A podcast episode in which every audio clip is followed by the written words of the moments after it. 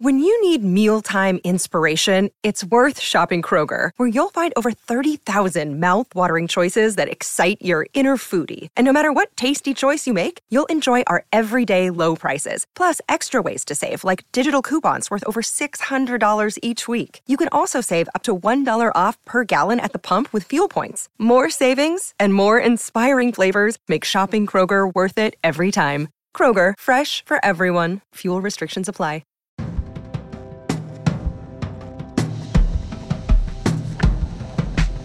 Welcome to Screen Talk, everybody. I'm Anne Thompson. I'm Ryan Lattanzio. Well, we missed you. You were away. You were playing somewhere, somewhere exotic. Where were you playing? Yes, I played. I I went to Puerto Vallarta for a friend's birthday, which I don't know if you've ever been there, but it's sort of a gay vacation destination. It's very much a vortex of WeHo gays and boomers, strangely. Uh, it's a weird mix of people that go there. Uh, it's very much a place that one should be in for a long weekend, a lost weekend, if you will. And I was there for almost nine days, so was I was a little, little worried too, about you there. I was worried about me too, but uh, yeah, there was some food poisoning, some foodborne illness bouts. Uh, I got actually, food poisoning when I was there. You know what it was from? Cheese. I remember this. Oh, interesting. I got it from, uh, well, you know, raw fish. That is, you know, always you're always taking a risk when you're eating raw fish. So we have a lot to cover this week, even though, I mean, there's a lot of award stuff going on. But the first news of the day is that we both saw Dune Part Two.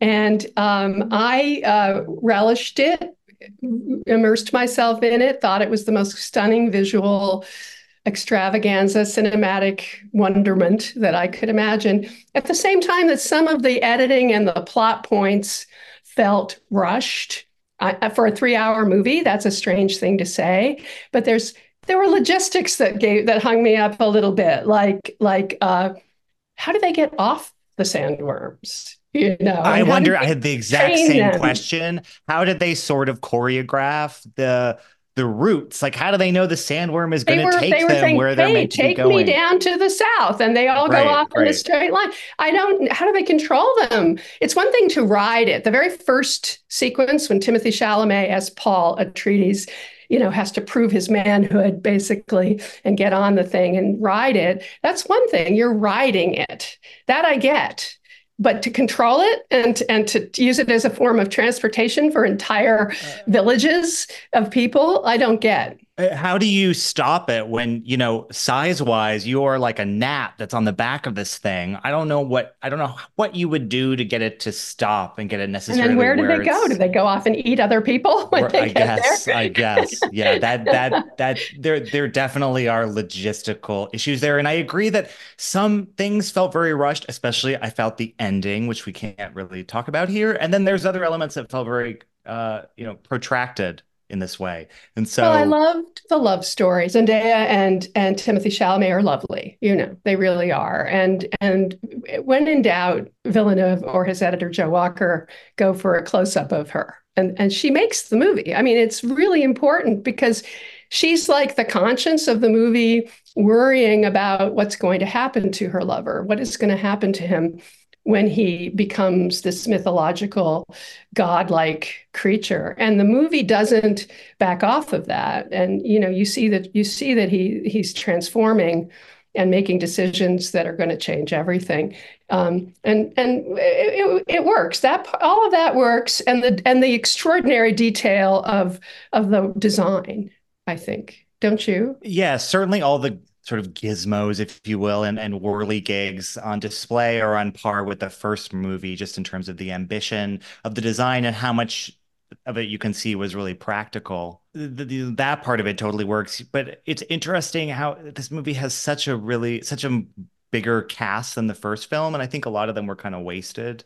Um, maybe they're being saved for the third film that this we'll one. get more of Florence Pugh and but uh, like Christopher Walken, he did seem to not know work. who or where he was. No, it was very was much a good. "Where's my mark and what's my line" kind of performance. Like he is mm. not in the mm. same movie as everyone else, which I found sort of hilarious, but unintentionally. No, and he's playing the Emperor, who was in a character that was not shown in the first yeah, movie. Yeah, and he's not that threatening. He's not that scary. I mean, of course, uh, no. uh, Stellan Skarsgård is the uh, Baron Harkonnen is much more much more scary. And the other person who's very scary is Austin Butler uh, as Faden, the the the uh, the the extraordinarily scary, uh, black mouthed, hairless white villain of the piece.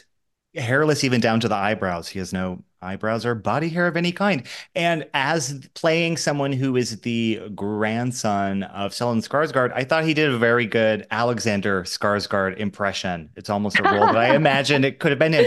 He sort of affected that gravelly voice that these uh, Skarsgårds acquire over time. Though there is this battle sequence that uh, inverts to black and white, which I, I can't take credit for this That's observation. gladiator our, thing. Yeah, gladiator. and our, our critic David Ehrlich sort of likened it to an almost Zack Snyder kind of moment. And I do think that this black, the use of this black and white to sort of convey the binaries of this Harkonnen universe was sort of a misstep or an odd choice there's a lot of scale. And so that was one of the places where he used a lot of scale.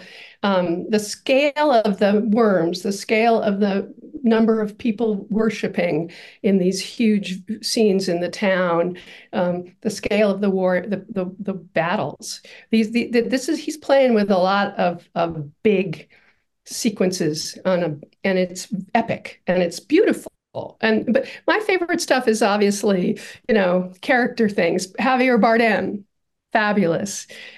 The Bene Gesserit, always useful and and fun. And there's a moment in the movie, a huge moment for me that I want to I don't want to spoil, but it has to do with using the Bene Gesserit voice. And I I really leapt out of my chair when it happened. For me, you know, if if you're someone who your favorite character from the first movie was Lady Jessica, played by Rebecca Ferguson, you will have a very different feeling about her in this movie because she's really playing more of a crazy loony who sort of drank literally the Kool Aid, if way. you will. I don't see it that way. She's looking I, out for her son she seems a little bit she was fine. unhinged. she was the sure same. sure. Uh Léa Seydoux is one of the Bene Gesserit in there for all of 60 seconds probably. Effective. we'll see more of her. We have number three coming and we're all you know salivating. The first one went out day and date. It was a disastrous thing during the during the pandemic and and it, it did okay. It did a lot of business About but it 400 million or so yeah uh, it wasn't what it would have been in the best of circumstances it did as well as it could have so this one was pushed from November 3rd because of the strikes and wanting to finish it to March 15th and then back up to March 1st. So we've got um, huge expectations for the box office on this. So the theaters will be happy. It, it's a movie that had it come out in November as it was supposed to, it might have pushed uh, the box office over that, you know, 10 million mark it certainly would have. And now you know now we can depend on it to sort of do the same for for this year hopefully. this could be a big oscar contender too. Now i was about to make the point that at this time of year they send out all the also rans. So dune 2 isn't one of those. Dune 2 is something there is a real reason to be optimistic about its box office chances at this time. It's not it's not a terrible thing. But there are a lot of other movies that are that were pushed back or were deemed not oscar worthy one of them was the Bob Marley, which is actually doing well at the box office, even very well. I still haven't it. seen it. You don't need to. You don't need I to. I won't. I don't think I will. No, I mean the music's good. Um, and then the other one is, um, I mean, I'm just assuming that they wouldn't be releasing Shirley now with Regina King as Shirley Chisholm if if it had been a, a real Oscar-worthy, uh, you know, role for That's her. Right, and that'll be on Netflix. And then the other one is Drive Away Dolls, which I loved. And I interviewed uh, Ethan Coen and, and his wife, Tricia Cooke, his lesbian wife, Tricia Cooke. And it's all about lesbians. It's, it's about raunchy, ribald lesbians on the road looking for good sex. And it's so fun. Yeah, it, it is. It is brazenly sapphic in all ways uh, possible uh, which I I also enjoyed it very much. Uh, Margaret Qualley and Geraldine Viswanathan are uh, lesbian gal pals that are on this very Coen-esque kind of road trip where they have a suitcase that does not belong to them, and so people are after them for it. And I really appreciated the body, sort of wall-to-wall body humor of it all. And even Beanie Feldstein, I think, is very funny. He's hilarious who is Hilarious. like playing almost like an audience surrogate who is like calling the story out and sort of calling the characters out on their behavior. I didn't really like that there's a dog that's a humping people. I don't really like this gag of dog. I think we can move beyond dogs humping people uh, for comedic effect. Or but or wall dildos. Wall dildos. I mean, I have to say, I ha- I mean, I've seen a few wall dildos in my life, but you mean they rarely, exist in real life? On screen, they do exist. Yes. Shows you how much I know. Um, but they the the idea being that they're turning the tropes of the raunchy boy movie and making it girls instead. And it's perfectly funny. It's really, really fun.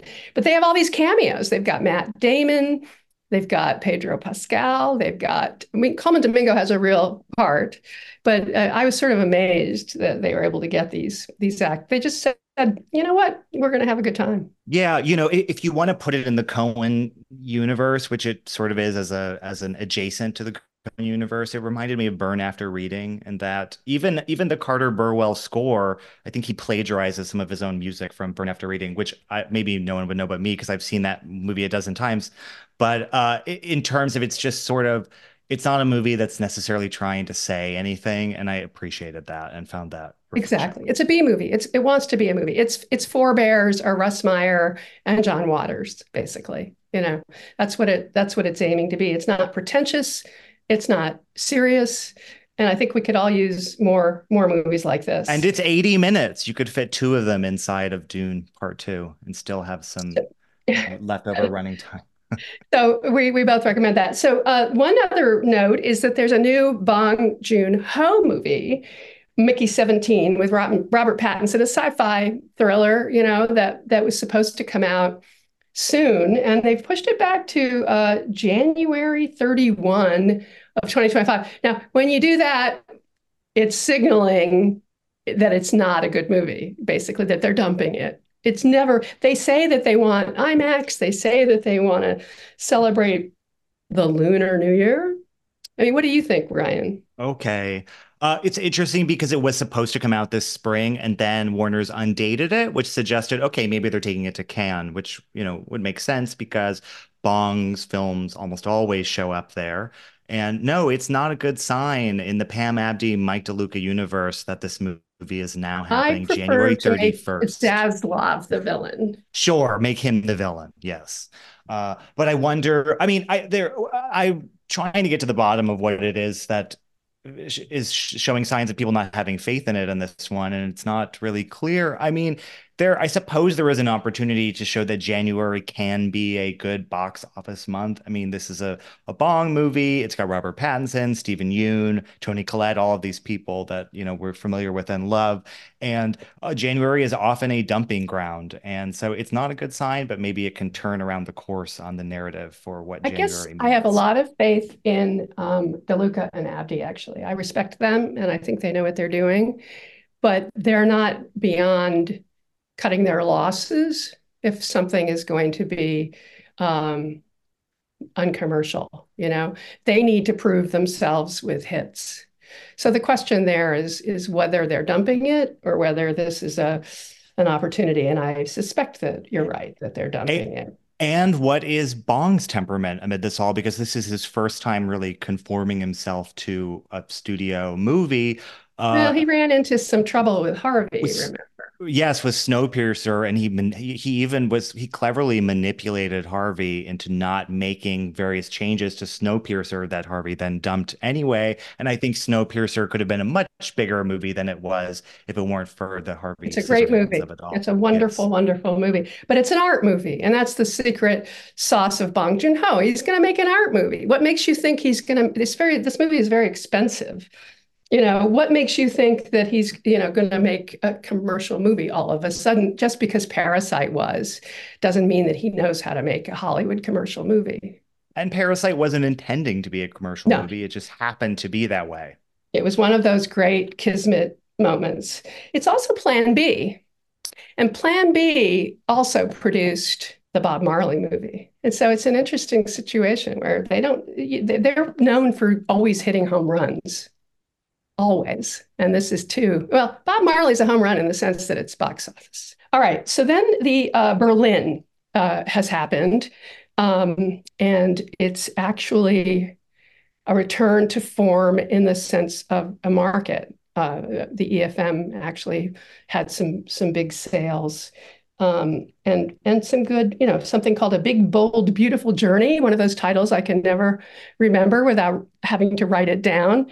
Um, is you know, Kogonada, uh, you know, Margot Robbie, Colin Farrell, a romantic fantasy.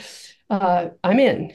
I want to see this. That sold for fifteen million dollars um, to Sony, so I'm looking forward to that one.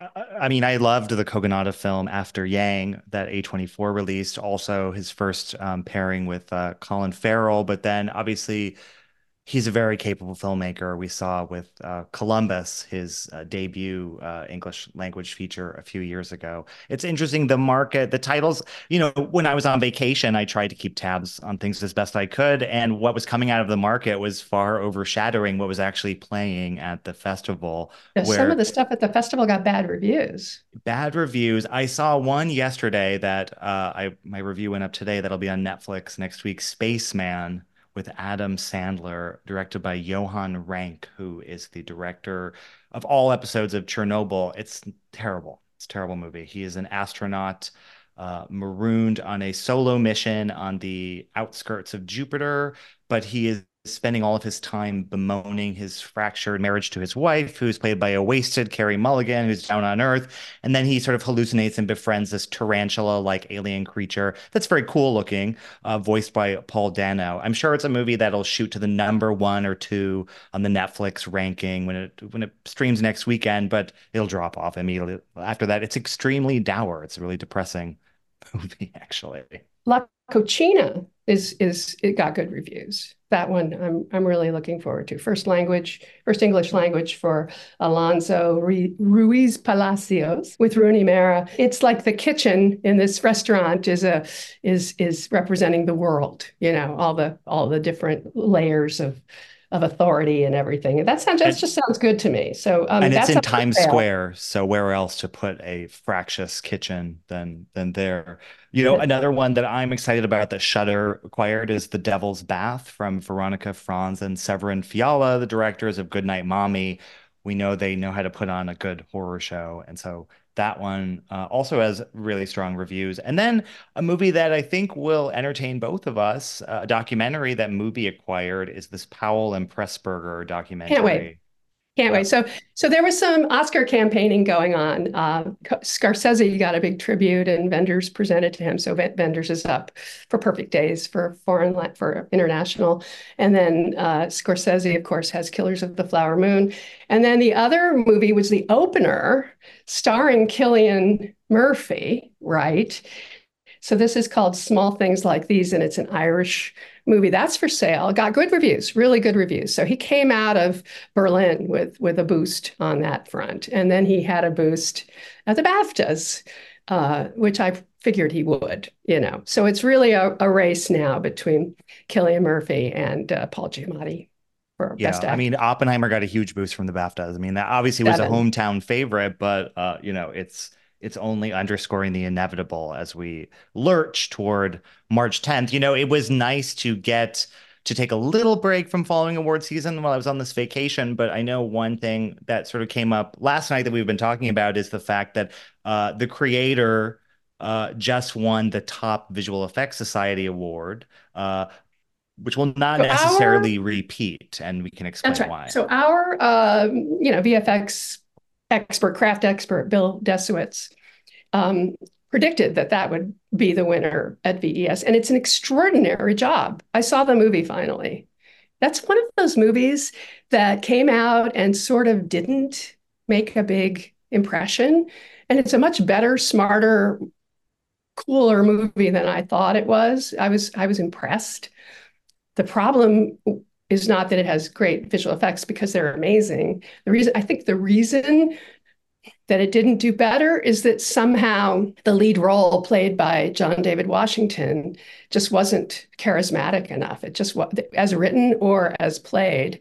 It just the the the the, the little robot, if you like, AI, the the creature that, uh, that star is really the star of the movie, is fabulous, incredible, beautiful but the humans aren't very impressive. Well, exactly. That's the thing. Is a movie that's sort of about the potential for AI to take over our world. The human element is dramatically missing, and so it only sort of feeds into what its thesis is. But I agree on a visual effects point of view, what Gareth Edwards achieved here. Uh, I think the film had a $80 million budget.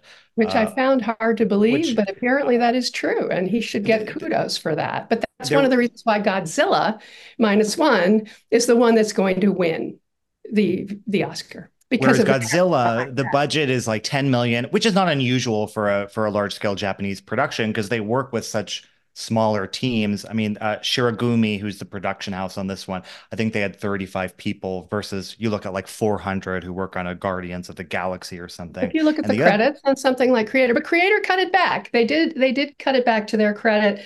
Uh, it's possible to do these big VFX movies for a lot for a lot less money. Um, it could be the Creator wins. I was just sort of fascinated by why this big big uh, Disney movie you know that was released it was a fox movie for one thing so maybe they didn't support it but it was expensive they should have gotten more out of it than they than they did and it, and I think it could serve as a model for how to do this kind of movie because Gareth Edwards, what he achieved here is really amazing. That there's no motion capture shoots, things are shot on location and camera with a sort of a complete cut that he then was working with to retrofit the special effects into the movie at a fraction of the price that it would have been if it were the reverse. So, in a weird way, Creator and Godzilla Minus One have the same narrative. It's just that God, M- Minus One did it to such a much more dramatic degree. And, but there, but, budget thing. and minus one has a couple other things going for it, which is that the director Takashi Yamazaki also did the visual effects, and you know, with him being nominated for visual effects, this is the first time this has happened since Stanley Kubrick won for 2001.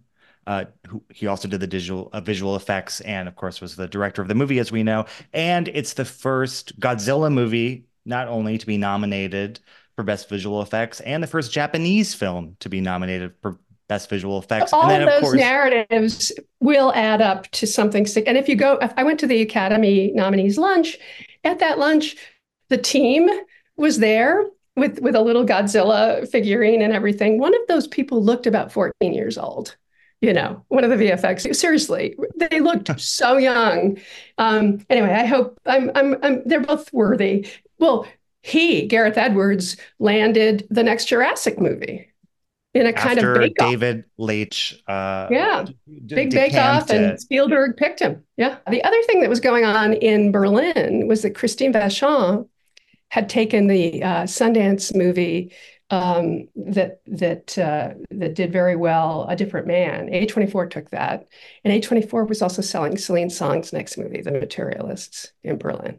So that was a cool that was an interesting. I loved a different man. I'm very excited for you to. I saw that at Sundance. I'm very excited. I want to see it. See that one. It's one of the ones they wouldn't. They didn't show us.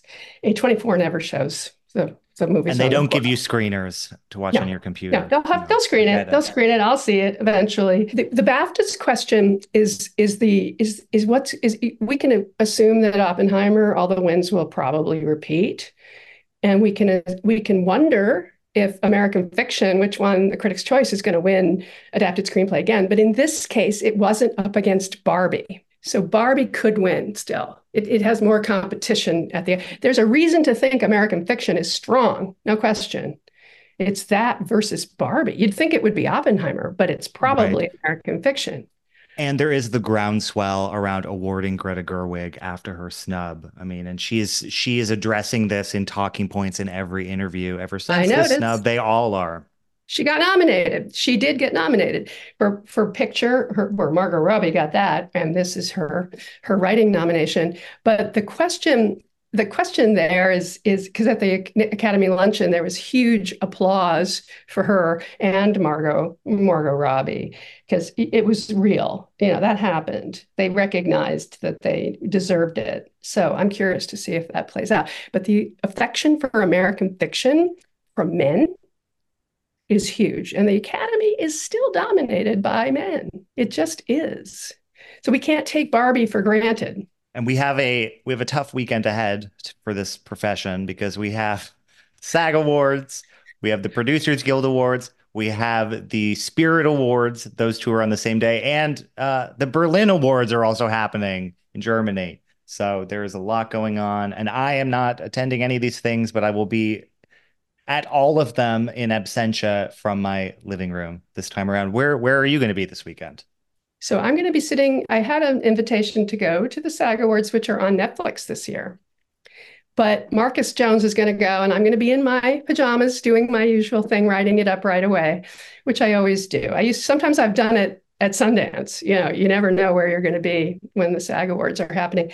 And then the other, uh, I'm going to go to the Spirits for sure, and then I'm going to, uh, Marcus is going to cover the PGA. The SAG Awards are what? They're like 8 p.m. You're already going to be in your pajamas by then. You've given up at that point. 5 p.m. Yeah. I I may not have taken off my pajamas all day. You never know. I'm wearing clothes right now, but you don't know where You're I was. wearing your AI ago. shirt.